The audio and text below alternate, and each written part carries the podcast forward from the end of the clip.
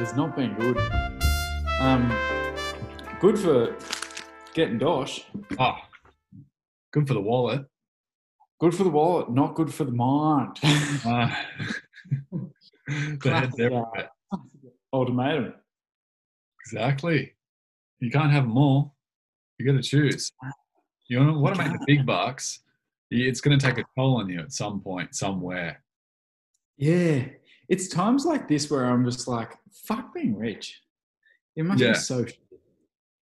like you just never actually feel like unless you were doing unless you were like white collar rich, unless you were like lawyer rich or like like you just did the standard nine to five and just you just were rich because of that.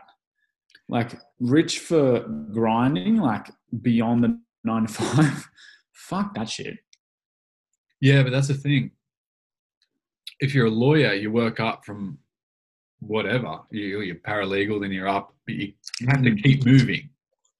It's like you have to learn new strokes just so you don't sink. So once you might be making the big bucks, there's a psychological principle that's saying like you don't want to lose it. So the more you make, the more anxiety you have about losing the money or not making enough so that you're equal to the other top dogs. You want to be an associate. really get the Yeah, next- exactly. And that's the thing, like, screw that. I just, oh, yeah. This week has just been like, because you can't, you can't actually live a productive life when you like don't. That's I, I actually didn't realize when I was doing casual how much it was affecting my uh, routines and habits. Did you have a routine when you were a casual teacher? Oh no, That's like I hard. did, but I felt like I was always playing catch up, which is ridiculous because it's like the easiest job in the world. Yeah. But it was because of that. I also, I also am really struggling, and you probably we've never really discussed this because I guess you just cop it. But I'm really struggling with the idea of a commute to work. Fuck me. Yeah, because you've always what ridden your bike to work. You've just Yeah, I ride my bike. for like five gallivanted over. Yeah. And I get there, that's the other thing. I get there at 8:30 every morning. And like having a commute is so stressful because you don't know when you're going to get to school. and it's like fuck me. I know if I get on my bike at 8:25, I'm going to be there at 8:30. it's like yeah. it just it creates so much stress in the morning. It's like fuck, now I'm stuck behind a big fucking cattle truck. Shit. Yeah. Now And that-. That sets the le- general level of anxiety for the rest of the day. It makes or breaks the day. It's Yeah, and like roads that one goes down stressville, or mm, you get to work on time and you think, okay, maybe I'll have a good day today. yeah, how do you do that? And such a mind game too. It absolutely smacks me around. And I, I Mm. genuinely think about it every day when I'm stuck behind that big semi trailer. I'm just blaring my horn for no other reason than just to get out that good feeling of anger. No, I try not to do that. I try not to do that, but it happens. But I'm like, this Yeah. is such a colossal waste of time that Yeah. I start running the numbers because for me it takes like 45 minutes. Or Yeah, on a good day. You're on the other side. Yeah, that's right. I mean, when it was peak pandemic, it was taking me like 35 minutes, sometimes half an hour. I just blitz there, no one on the roads. I could fang it. But nowadays, I, I do the toll. I, I add up just how many minutes I'm wasting in a week, and then in a Mm. turn, and I'm like, oh, imagine if I put that time to something else. It absolutely ruins you. Commutes are not great. They're That's not the thing. Like I was talking to mum, like, and I was saying, I don't think I'm going to go back to. uh I don't think I'm going to go back to. Won't won't name, name names on our uh, infamous No. podcast, No. but like the school that I was working at, Yeah. which I intended to hopefully get a job back at,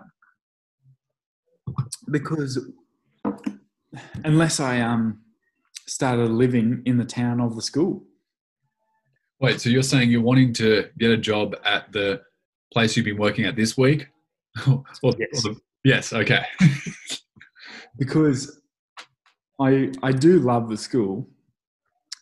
yeah, Um, you know, I, I do. Yeah, I do feel uh, for the purpose of our infamous fan base, this is obviously the school that we went to, and I do really love the school, and I love the people like at the school, but I just don't like. I get to the end of the day, and I'm just like, I feel tired, Mhm. And I think the commute is part of that. I'm like, oh, I finished the day. Now it's time. It's okay going back, like driving home, but I just feel like driving to driving to school is like the worst way to start the day ever. Like, because those 45 minutes I would usually spend going to the gym, but now this week I just haven't even gone to the gym because I'm just like, fuck. I or like exercise at all in the morning because I'm like, fuck, I have no routine. Yeah, I've been the same. I either have to choose to work out or have breakfast. And I have hmm. to because I have to shower. I'm one of the people that I can't start the day without a shower. And I have, Same. especially in winter. So Yeah. you got to choose. And I know. If I have breakfast, it, it drags out. It's a whole affair. I do bacon and eggs, avocado, and a coffee. And the coffee Yeah. you want you want to make the coffee because you feel like you have to earn it. You know, I, I don't like to do the espresso stuff anymore, so I'm onto the good grind. But I got to I choose. like that. yeah, Mm. That's discipline as well. Like that's discipline to not be like, oh, just have one of those shitty um, Nescafes at school yeah, because that shit is like. I feel like there has to be some kind of fucking petroleum based like disgusting chemical in those. But anyway, sorry, sorry. Keep on going with your breakfast thing. that's it. That I, I have to choose. Every morning, I have this Sophie's choice of well, do I want to have bacon and eggs and avocado, even though I haven't earned it. Like I'm Mm. absolutely from the nutritional slash health principle that you have to earn whatever you eat, especially in the mornings. You can't just be waking up being like, oh, there we go. I've done nothing but lie horizontally for the past eight hours. I now get to put food into my stomach as a reward. Mm. I'm like, no, discipline. Especially greasy bacon. Yeah, exactly. Which is delicious. And It is delicious. And So- also, you shouldn't feel ashamed because healthy fats are good fats. that's true. I don't know if health. I still am not sure on like when I read that Aubrey Marcus book. Hmm. That was all about like he was all for bacon, and I just don't know how much I agree with him there. Because Yes. like when I eat bacon, I can't think of like a food that makes me feel more shit. But is that, I'm going to challenge you here if you don't mind. How Yeah. much of that is psychological? Because I know for me, oh, probably at all. but I just feel so bad. Like even even like with bacon, if you touch it with your fingers, I feel like if I even touch it a little bit with my finger, it's just like, oh fuck, you're gonna smell like bacon for the rest of the day. And it's just Yeah. like this constant reminder that like the liquid form of terminal illness. You're just like, I know Yeah. that that's not okay. Mm. It is, yeah. do you do you go to the effort of buying nitrate free bacon? Um, I'm going to say no because I don't really know what nitrate is. I don't think my bacon is free of it at all. Fair. I, I think, might- I think if you don't know what nitrate is, it's safe to assume that you're not eating nitrate free bacon. I'm probably eating nitrate added bacon, yeah. extra 20% of nitrate. Can I get the bacon that's nitrate stuffed, please? Thank you at the deli. it's like procuring in nitrate. In those little vacuum bags, it's like a little fucking good 20 mil of nitrate. It's just washing. Yeah. I one at the deli where it's just sitting in a pool, like a punch bowl filled with nitrate. Yeah. All that liquid is just nitrate. Fuck. So I take Yeah. it it's not good for you. No, that's not good for you. Even even Aubrey Marcus, who gets around bacon, He he does not like the idea of nitrate, not free bacon. I'm going to look that up. yeah, because it's like, let's look that up right now. It's Okay. like, what's the what's the story here? Nitrate bacon. But I feel like it's never been an option when I'm at the deli. Do I? I maybe No, I'm probably not. I got to go to the butcher or not the butcher. It it sometimes isn't even an option at the butcher. Um, it's like the process that they use for for curing it. Yeah, So fair enough. yeah, yeah. none of that's good. I mean, I think about I used to be a fiend for things like uh, was it anything like pastrami. Oh yeah, yeah. They say that's not great. No, you have that in like a smorgasbord of starters, Mm. It's not good. But the eggs are great. Yeah, I agree. The eggs Oh are- yeah, and the avocado. I'm having like half an avocado a, a day. good, good. Yeah. That's good for you. And you throw it, do you Ah. throw yours in smoothies? No, I haven't mustered up the courage to do that yet. I, I just don't know how I feel about like throwing a fucking two dollar item into a smoothie. like, just being like, "Yep, that's two dollars." yeah, exactly. I'm just gonna take a quick. Yes, one second. Sorry, intermission. Sure. Out of the loop. This is how. This is how um disorganized. I, oh, like out of fucking whack my life is. I'm I'm drinking like fucking coffee. Tea breaks aren't to schedule. Yeah, and it's like, So you're drinking like Nescafe right now. yeah. How What? bad is that? It's how out of whack I am right now. It's like it's decaf though. Oh, okay. Yeah, but still not the best. Um, that's and uh, yeah, but like I I totally think there's some just this week, this whole week has made me realize like that is not something that I just like ever discount again. That whole like how long was your commute to work? Yeah. Because it makes such a difference, doesn't it? Yeah. Yeah. Even the feeling that will gradually wear at you. It's like a dripping tap. You just it just rusts you eventually that you kind of feel like you're a wage slave. That you're being pulled to work every day and you have to do it. And you, it, it just feels a bit like that, like you're the clerk, the company clerk that has to drive off every day at the same time every day and ar- Yeah. to arrive to work. I don't know. It, it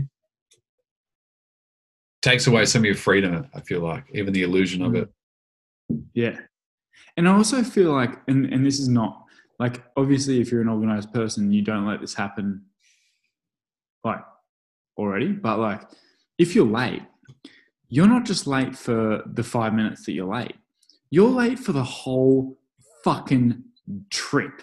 You're like stressing for that whole 45 minutes, knowing that you got in the car at fucking 7.45 instead of getting in the car at 7.40 and now you're fucked. And now you're just sitting there for 45 minutes going, I'm late, I'm late, I'm late.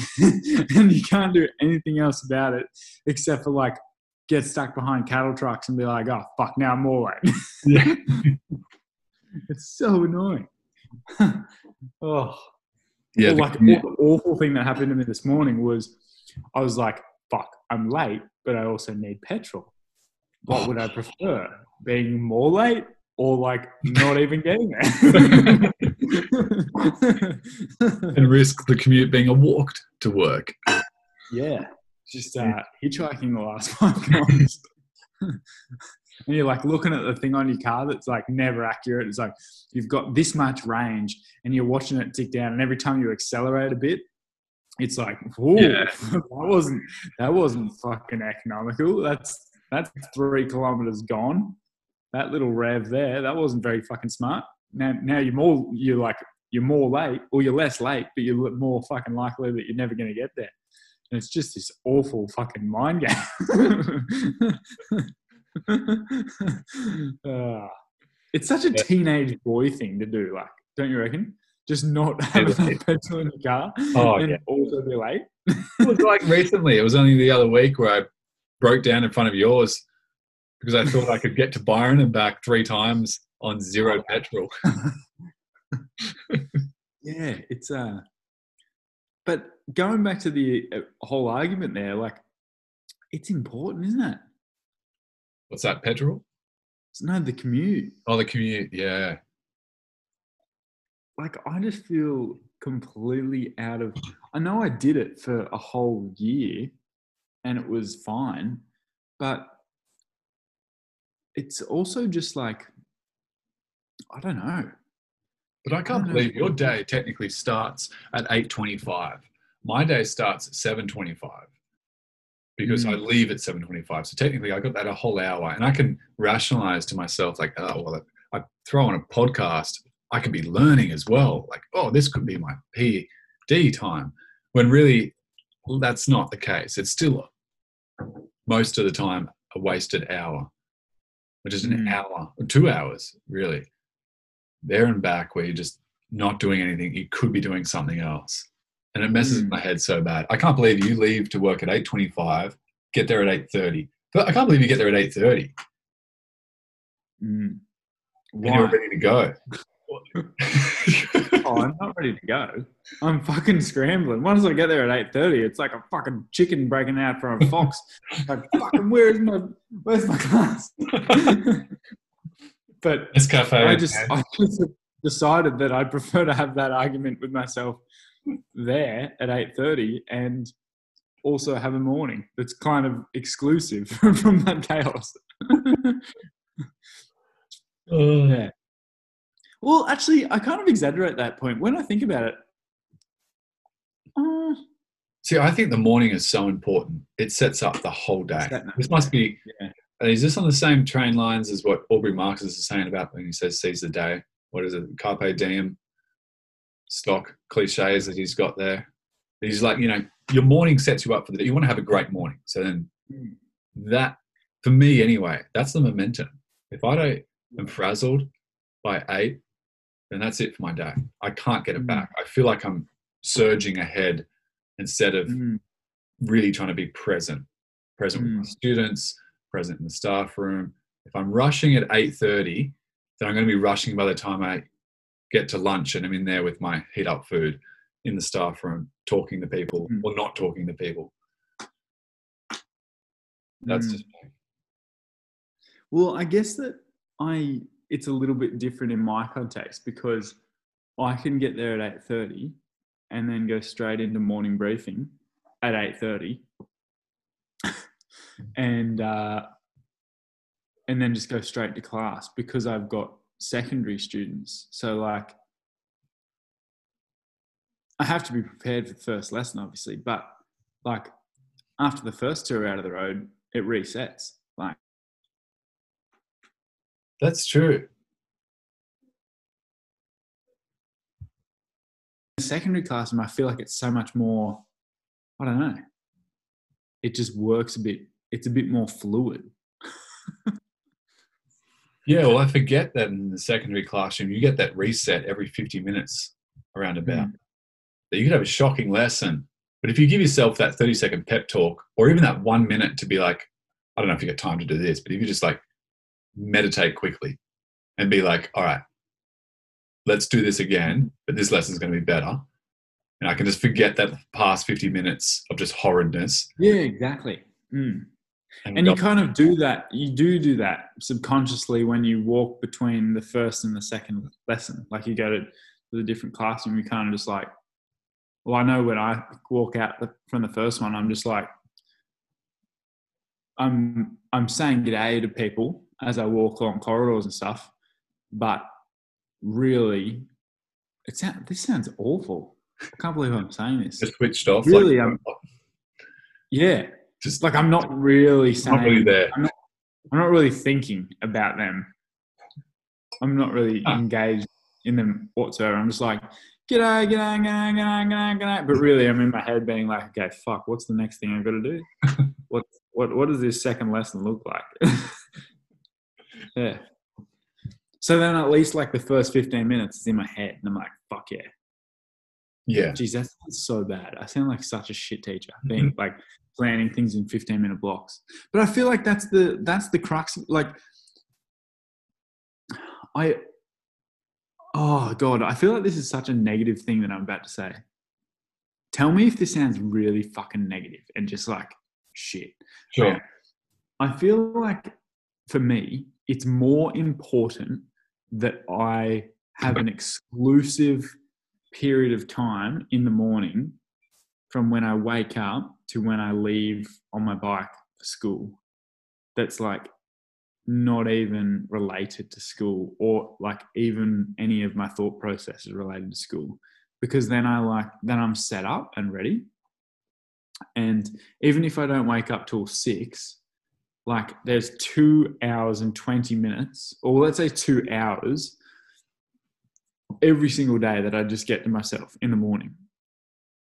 Whereas here, I wake up and I've been waking up a bit later, like about 6.30, and then I'll kind of like fart around and maybe go for like a really quick walk down to the beach or something.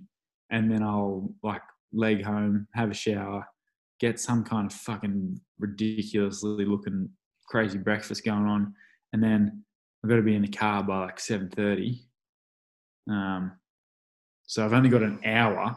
And even that hour, I just feel like is mainly getting ready and I don't know. I don't even know where I'm pissing it to, but I'm pissing it, and then get in the car and I'm off.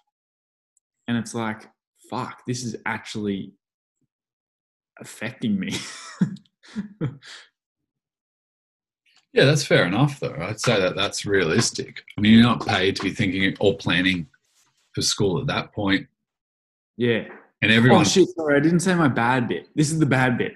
The Oh. bad bit is that I just could not give a flying fuck whatsoever if period one and two is an absolute disaster. And um, to be honest, like, sorry, fucking Queensland, sorry, well, not to name names, but Queensland Education. All names Uh.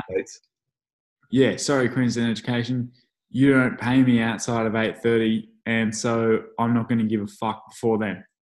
Fair enough. I mean, I was going to say it's realistic to say that it's a profession and not a lifestyle.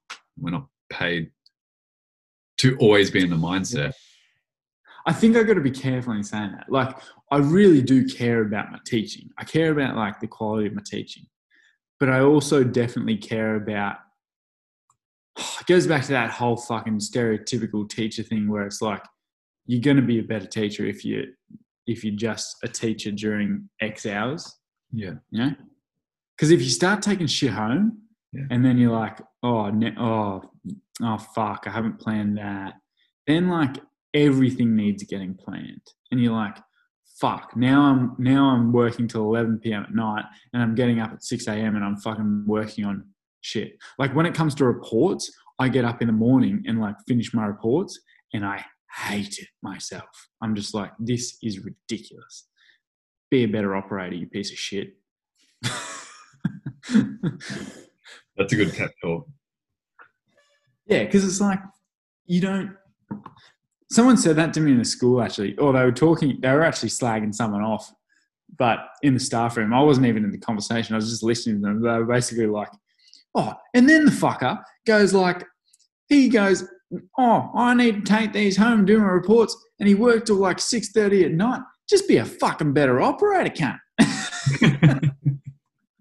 so yeah but I, I think that's true like if you're taking work if you're taking like a shit ton of work home i'm not talking about like little bits here and there but if you're taking shitloads of work home just like just be a better operator in some regard i don't know how, how much do you agree with that statement I wonder to what extent do you include the report writing into that load of work? Because yeah well, see, that's sure where you can't get all of the reports written for in the nine to three or even the nine to five. I don't know about you, but reports take Ah. a long time, and you have to find hours everywhere to do it. Hmm. Yeah, sorry. A short caveat to that whole me uh, idea of me getting there at eight thirty and not giving me a fuck if anyone like because people do say they're like, oh fuck you late today, oh like oh fuck Yeah. any later and the boss will be pulling you out of the office, blah, blah. blah." and I just don't give a fuck whatsoever because hmm. I just know in my head that that's my my expectation is that I'm there at eight thirty and that's it. But the small caveat to that is that like if there's something I know has to be done before the next day, then I just stay back later until it's done. Yeah, But I don't take it home. and the catch dangerous as well, isn't it? what's that? That's dangerous as well, isn't it? I was going to say the catch there is, I know for me, is that I can rock up 8.30, even 8.45, and people will see that. In fact, everyone will see that. Even the boss might be at the front seeing you waltz in, and everyone can see it. However, people don't see you staying back. Exactly. And that's where you just got to be a hard ass motherfucker and be like, fuck you. I don't give a shit about what you think. But it's hard, isn't it? It's hard, It's hard especially as a beginning teacher, because you feel like, And- oh, everyone else is doing it. But I also think it's it's hilarious that that whole idea, but it's so true. No one like stays back late, really, as a percentage wise. But like everyone gets there early, and that's the whole reason they do that is because there's that this. Oh, I'm seen here at fucking seven a.m. Yeah. Oh, big whoop! Have you seen your dick in the last five years? Or anyone else's? yeah, go for a walk. um, No, but everyone does their warm up differently. Everyone prepares for the game with their own unique style. And I think that's important. Mornings are important to. You, you can be an early person, that's great. And also, you can leave early. And sometimes I do that. like 3.15, 3.20, I'm out. I you, you say that's like an early thing. Sometimes, like, I don't understand what you're talking about because I just leave when the bell goes. I don't know how you still have a job. It's easy. If any, like, the way that I rationalize it in my head is like, I think, I often do think about like times that I'm leaving and I'm like, fuck, if, if the boss was here watching me right now, would I still leave? And then most like 90% of the time, I'm just like, fuck Yeah. yeah. Because like, like what, like what are they going to say? Like what? Oh, you're shit. Like you're, you're fired because you didn't stay an extra 15 minutes and piss it up the fucking wall complaining about that shit email that I sent. Like that's, that's like the literal, That's true. And you do have to worry about those ones that stay back too much. And also, oh, they're the complainers for sure. And it's also could be seen as a bad look if you're staying back for that long. People are like, well, you mustn't be efficient. You mustn't be a good operator. If you have to stay back this long, marking books or just hmm. chatting to colleagues, like, Oh, get it don't done. you? I view it as that. I reckon anyone in the fucking office after 4.30 is an absolute kook. Oh, absolutely. Yeah. Or it's a, it could be a sign of someone who just lives there at work. They make work um, the same as home. Mm. They're just they're too comfortable there. There's no separation of boundaries between Yeah. the workplace and the home place. And now, if you're one of those, if you're one of those teachers, if you're listening right now, and and you're a teacher that like is for some reason for, for and I, I completely understand that everyone will have valid reasons for this but if you're fucking working until like four o'clock in the afternoon you're taking a whole big you, you're you've all fucking seen it when that teacher takes like the two chicken wings like laptop under the other and then there's like fucking 23 manila folders under the other. If you're that teacher every single fucking day then you just need to stop drop and fucking roll yeah, something has to that is not healthy something has to cut something out throughout the day so that you don't have to do that. Yeah.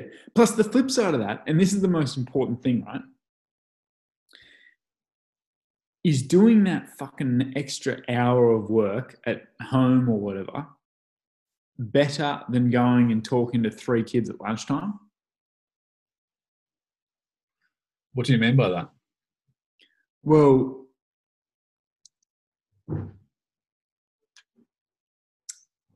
good question. the what I mean by that is, I feel like I, oh, I feel very mean here because like people's faces are coming into my head, but I'm like, there's teachers that I can think of mm-hmm. that I know sit there and like take all this fucking work home and shit, and it's like to mark assessments or something, something like that. And it's like, okay, well, maybe the assessment that you're setting is not even assessing what you want it to assess Mm. in the first place. And you're making the kids write fucking 1500 word essays when they're in year 10 and it's actually making them write shit up because they're just putting crap onto a paper and, and replicating it in five different paragraphs. Um, and then maybe on top of that, you're reading this fucking assignment for 45 minutes and giving it back to a kid who reads it for fucking 35 seconds and then never thinks about it ever again and forgets every single piece of content in the essay that is in there. And you could have just had a two minute conversation and that could have increased that kid's engagement by like 300%. Yeah. I don't know. Now I see your point. like there's better there's more efficient i think we've talked about this in the past maybe not on this but like there's more efficient pockets to go and stick your nose into during a school day than thinking that all the magic happens outside of the school day like if you're a teacher who thinks that all your fucking work is done you know you like i've met those teachers who are like oh 90% of the work is preparation 10% is teaching fuck that what the Yeah. fuck is that that's a fucking stupid philosophy. Yeah, that's bullshit. And that might work for a lecturer, but not a teacher. And they're two different professions. Exactly. That's like, that's just fucking ridiculous. I remember a bigwig told me that. Some fella in a suit. that only bigwigs could say. Yeah. But it's like, that's just the fucking stupidest thing. And that's why I like teaching. The fact that it's not that. Because most jobs are that. Like fucking farming or Mm. accounting or fuck, pretty much everything. Everything. Teaching's not like that. It's it's like ninety percent live, ten percent outside. I reckon.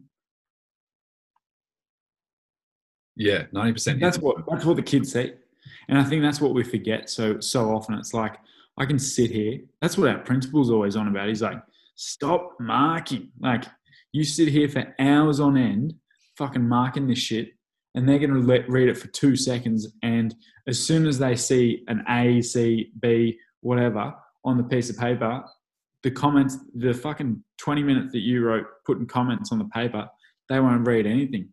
Mm. Same thing in a primary context. How fucking ridiculous is it that you guys have to be put through the ringer to sit there after school and mark work when the kids don't even read it?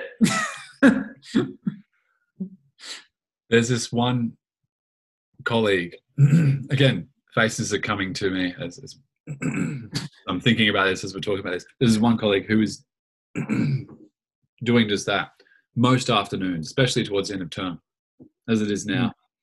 And they will sit in their classroom and play some soft, soothing, harmonious music in the background, like on the overhead projector there, while they mark just piles of books.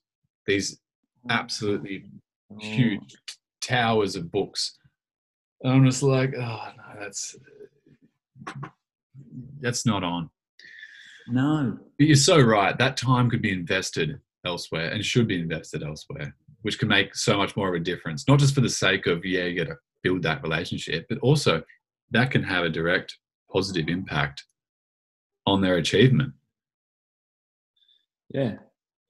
And also, like, it goes back to that idea of often we we go and do the thing that shouldn't be our priority. Like we spend time, like if you get release time, often you'll go and think to do the things like the nuts and bolts, and you'll spend ninety percent of your time doing like fucking filing or I don't know some stupid shit, and yet if I was to ask you directly, like to your face, you know, what's what the most valuable thing you can spend your time on in terms of planning and resourcing and that sort of thing, you'd give me a list like this long.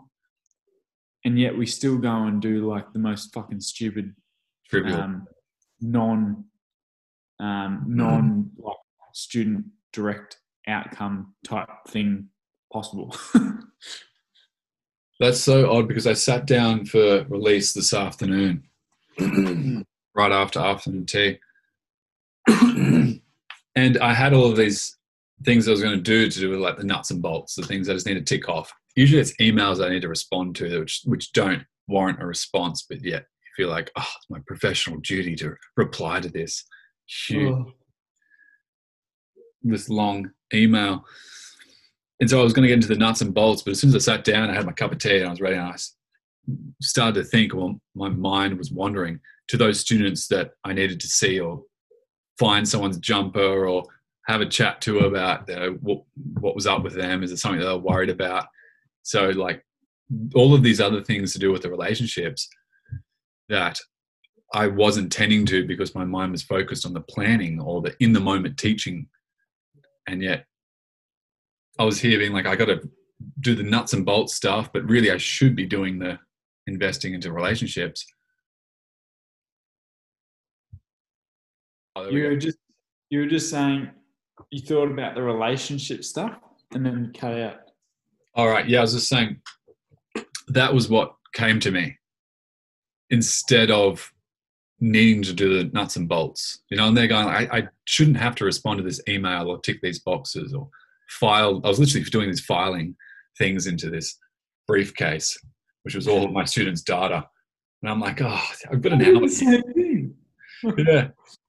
I was just like, oh yeah, I'm gonna get every, I'm gonna fucking get organized. yeah. I was like, all right, I'm gonna fucking file every single piece of assessments from every single kid that I have from the whole year into these manila folders. It's actually, it's actually not something I came up with. It's like more the school requirement, but like on a visceral, like fucking on a below the surface level, like you do not have to be a rocket scientist to realize that you have access to an online resource where all the kids' assignments can be uploaded to that um, to that source. You don't even have to do it; they can upload it, and then it just sits there. So if you ever need to track down that assessment, it'll be a bitch, but you'll be able to do it. And yet, we still have this like finicky need to fucking file everything. What the fuck? Yeah. Ugh.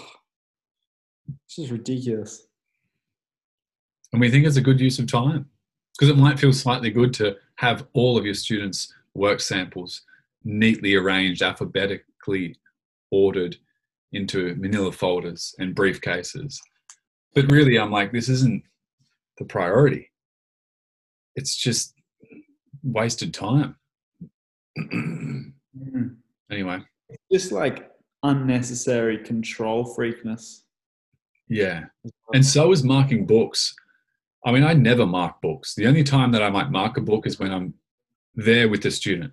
Because, like I said, they're not going to read it. And if they do, they're going to cop a hit to their, not just ego, but their sense of uh, self efficacy and their learning. Because they see all this red pen blotted Mm. all over their work. It doesn't mean anything to them. But see, I'm interested in this. This is a question for you because I I completely understand what you're saying because I remember going to that school in London, that primary school, and being like, "What? Like, it's part of my fucking professional duty to sit here after school for an hour and mark every fucking piece of work that they've done today." Like that's literally there was it was literally like you had to mark every single book of every single subject that they'd done that day. And they're like, if you hadn't, like you couldn't just walk out. You, you just fucking had to have all this stuff ticked. So I started off the first few weeks and I was like meticulously going through it. A couple of weeks weeks in, I was just like fucking because I was like, I realized that it was doing nothing. There was no implication in learning whatsoever. There's no impact. Mm. But then my question becomes, how do you like, in a primary context, give feedback? Well, when it comes to marking, I'll just, I'll just say this. I'll preface my answer with this. I'll say that uh, there are two things that I swore to myself this year, at least, that I would never do. One of them is lemonade. laminate anything. What? And just I, I just don't like it. I don't like the idea that teachers need to have something laminated, like permanent, and then stuck up on the wall, as though that was gospel that just needs to be uh, up on the wall, like it's pretty or something like that. I don't know. Just the idea of something printed and permanent is uh, silly, and it's a waste of time. And I hate using those laminating machines. They take forever to warm up, heat up, and I always forget to turn it off and nearly burn the school down. So that was me last year. You gotta you gotta get your school to get one of the one of the fucking hoity-toity laminators. Oh, hoity-toity Mate, laminated. if you got a good laminator, eh, you'll be addicted to it.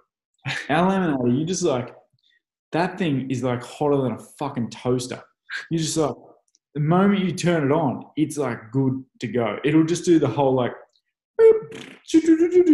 and then like it's fucking good, Are you telling me that you laminate things? mate. I am a laminator. Oh, really? Yeah, because it go- you're like Oh, really no, because the reason being, um, In high school. What do you got to laminate in high school? Hmm. Well, I never used to, but I've only started doing it this year and I actually back it.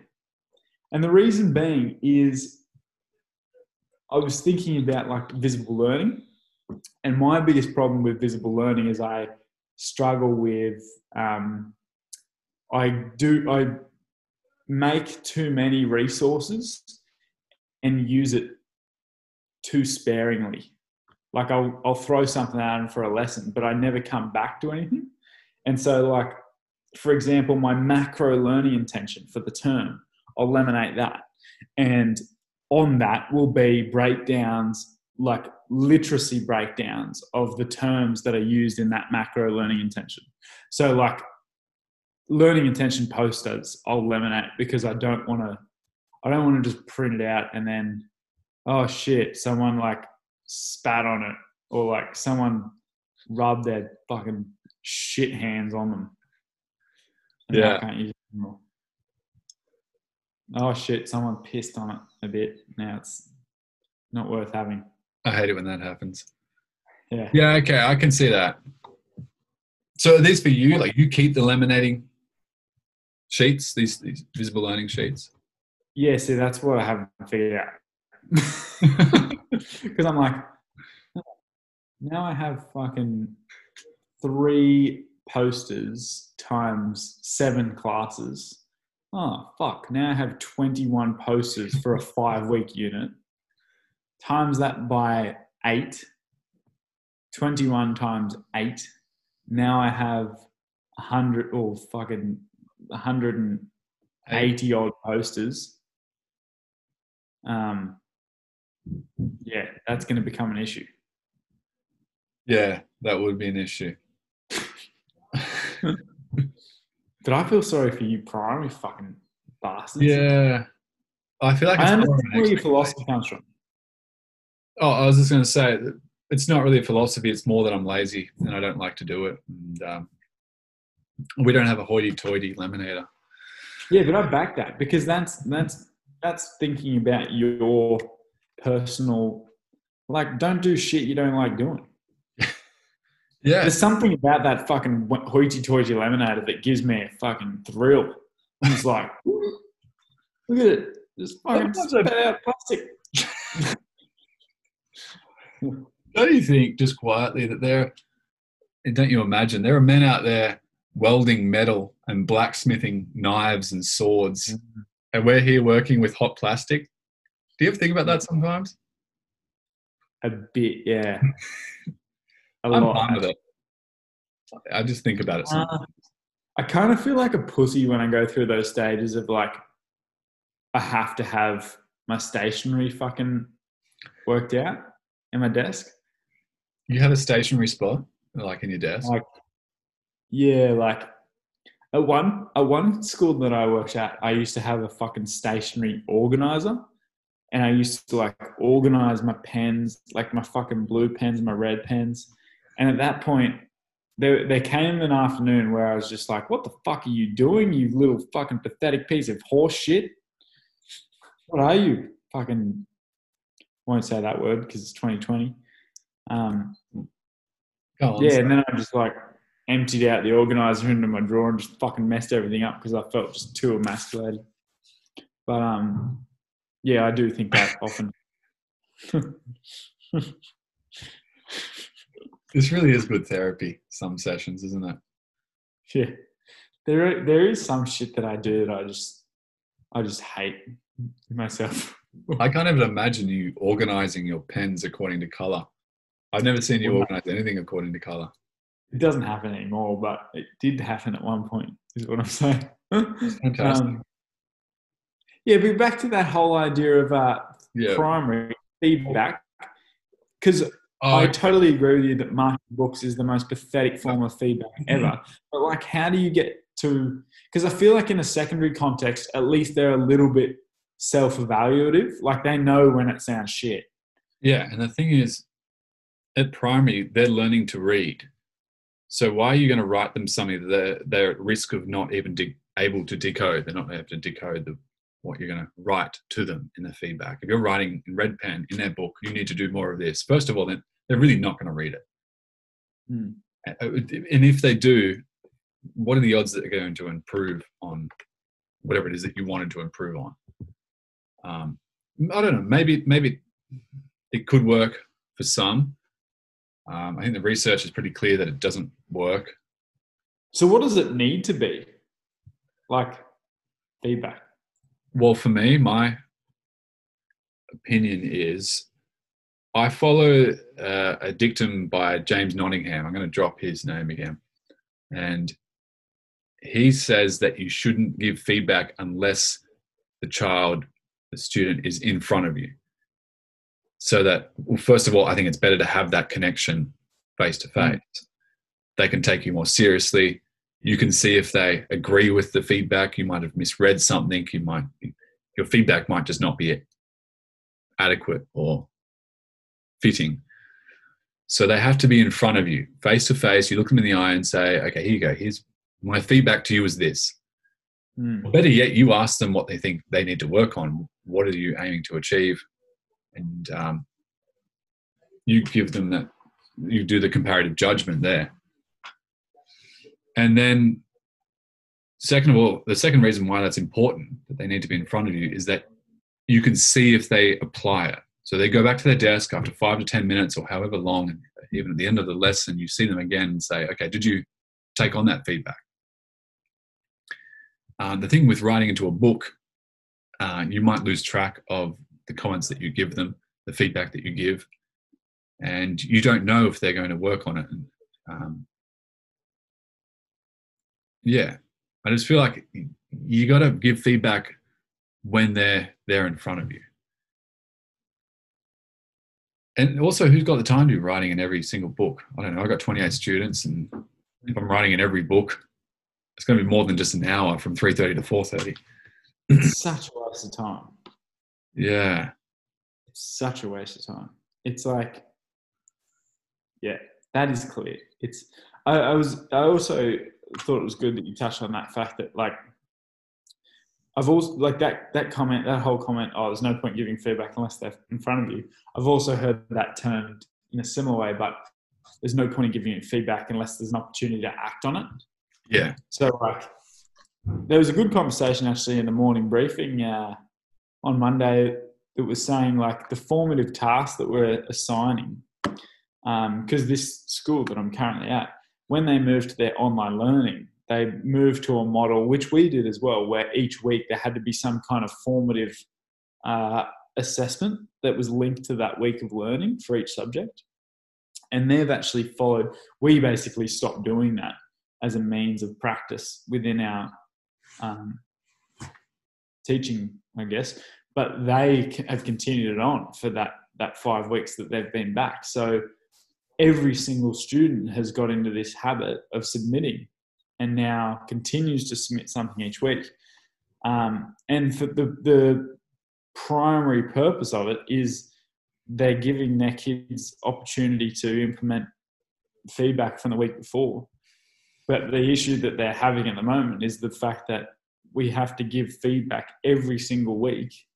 Like the quality of that feedback is not going to be good.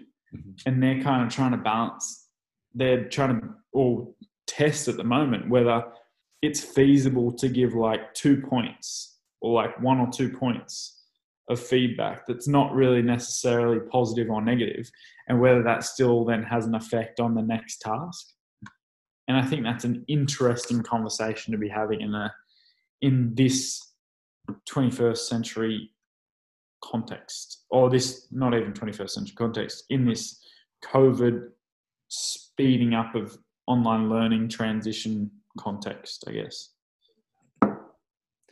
Yeah, that's interesting, isn't it?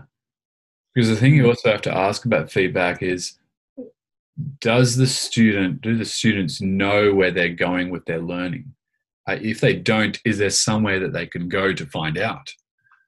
And I'm not talking about just the syllabus. Is there somewhere that you have you've shown them where to go, or you've modeled it before, or you've given them the appropriate resources where they can go and find out and say, "Oh, actually, you know what? I need to do more of this," without even not saying the teacher is irrelevant, but if it's small bits of feedback, does the teacher even need to do that? Or can they, the student bypass the teacher to go to even a place within the classroom? For example, for literacy in my classroom, we're currently doing using something called a bump it up wall, which has become quite trendy in the last three or four, five years. And it's pretty much just like uh, part of your wall in the classroom that has four or five levels and it has the success criteria at each level. And we co construct that with the students so the students can say what should be level one, which is working below, what should be at level five, which is working obviously at like a year six level if I'm year 5 Mm, and it's it's fantastic because the students know they don't have to go hey sir what do i need to do more of or is this right? They can actually go to this wall where there's also an exemplar on there Yeah. or an example and they go oh actually i'm, I'm not doing this.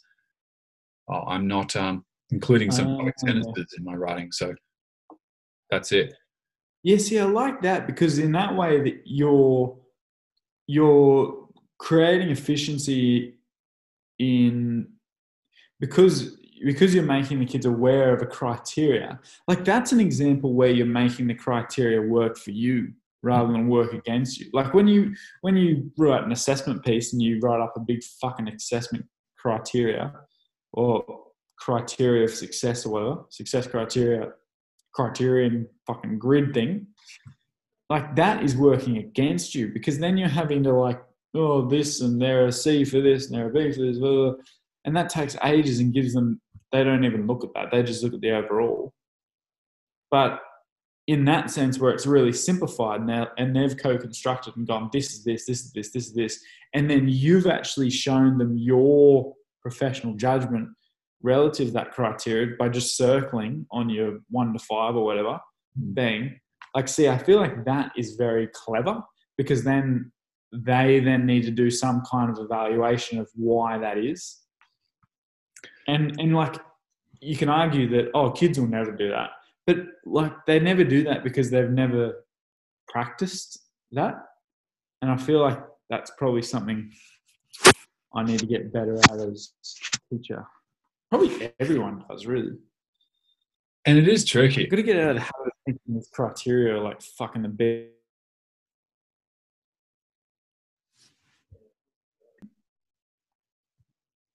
oh I just stuffed up for a while Yeah, sorry. Did you say anything? no you were just finishing off a thought with the criteria Oh yeah, I was just saying. I think we've got to get out of our heads of thinking that criteria is like the be all and end all. Has to be this whiz bang thing. Like it just is so poorly used. It's one of the most sapping in a high school context. Anyway, it's one of the most sapping uses of time. Like circling these fucking criteria over and over. Oh, this one's a B. This one's a C. This- Fuck that. Like you can quite clearly like read an assessment and go, Yep. this is a B, this is an A, this is a C. So just do that. Like, why fucking have a oh this is our knowledge criteria, this is our understanding criteria, this is our analyzing criteria. Fucking bang bang bang bang. bang. Just fucking. I don't know. I agree. When it comes to our success criteria, I think I know I can have a tendency, and we as teachers can have a tendency to be too clinical and to really compartmentalize, oh, this is the criteria that we want. We get too bogged down in that, and oh, we have to see this. And if we don't see this in their writing, then it's a failure. Well, Mm. I think we kind of put ourselves into a box too much there, and the students um, don't like it when we do that. Really, they, Mm. I think if you give them an example, for for example, at the start of even a unit or start of a lesson, you say, "Here is a good example. Why is it Mm. good?" And you work through the paragraphs and you work through that piece of writing, or what makes it so rich. They can tell you some things. They can tell you if they're, you know, maybe not in kindergarten, but they can tell you some things above kindergarten. But um, yeah, I like what it was Guy Claxton who said you should need to have a nose for quality. You need to be able to, and students should have that, that nose for quality. You don't have to tell them this is what an A is, this is what a B is. You really need to um, work with the students to co-construct that criteria. But it's something that I need to get better at as a teacher for sure, because I'm not great Mm. at it at the moment. Yeah. that's interesting, isn't it? I think also just it has been good being in this other environment this week because I've thought like about what they're doing. And it's a very interesting time because like there has been this online learning and um, one of the things I probably picked up during the week is I was thinking, you know, our the my current school probably hasn't done a good enough debrief about what was good about that period. Like, I feel like the the tone at my current school is very much like, oh, well, think fuck that's over. And Now let's go back to normal. Yeah, and when I've come into this other school, like just for the week, they seem to still have like it, it feels like they've had that conversation and they've said what worked well here. Um, And and a lot of the yeah it like a lot of the things that they were doing before it all broke out were probably a little bit behind but i feel like that period of time has just accelerated accelerated them. Like for example having their google classroom set out in weeks now um, and they have a they have a uh, oh like a global cross faculty um, structure of what their classrooms look like. So they have, um, you know, that they have different titles for each thing, and that's consistent. And so, like, it's term one, week one, term one, week two, term one, week, and those are all separate uh, pages. Uh, and then the content is delivered in a certain framework as well. And see, that is fucking amazing that they have like been able to because that, that would have taken several years had covid not have happened um, in that particular environment and i have the benefit as well of hindsight knowing what it was like before and so i was just so impressed when i actually had a look this week and i was like fucking hell these guys have actually got their shit together and had those meetings had those discussions and like had those hard like conversations with teachers of being like, 'cause there would have been fucking heaps of teachers being like, I don't fucking know how this works, and this, uh, uh, uh." like they've obviously just nutted that out and being like, well, fucking deal with it or face the repercussions. Yeah, you're And right. cool. Yeah, the pandemic wasn't quite long enough for the old boneheads to be settled into the crisis way of doing schooling or teaching. Like they were probably itching to get back to the way things were. I think, all right, thank God that is over. Let's get back to how I was doing it pre COVID. Whereas the smart leader Mm. would be there saying, well, what can we keep that is actually making things more efficient? At I know at a at our level, at stage three level, we have a fortnightly planned and organized almost like a timetable, learning timetable, which we give to the students and we share it with the parents too. And it has um, the whole day's work for each day uh, for two weeks. So it Oh, so great. yeah, the kids love it, and especially year sixes at the moment. They just rock up. They know what they have to do. They stick around for some of the modeling, but then it's like they're itching to just get away and work independently or work with the person next to them, and they get so much done. They're getting so much more done than they were pre-COVID. Yeah, why do you think that is? Well, my hypothesis is that it, they have been forced to be independent.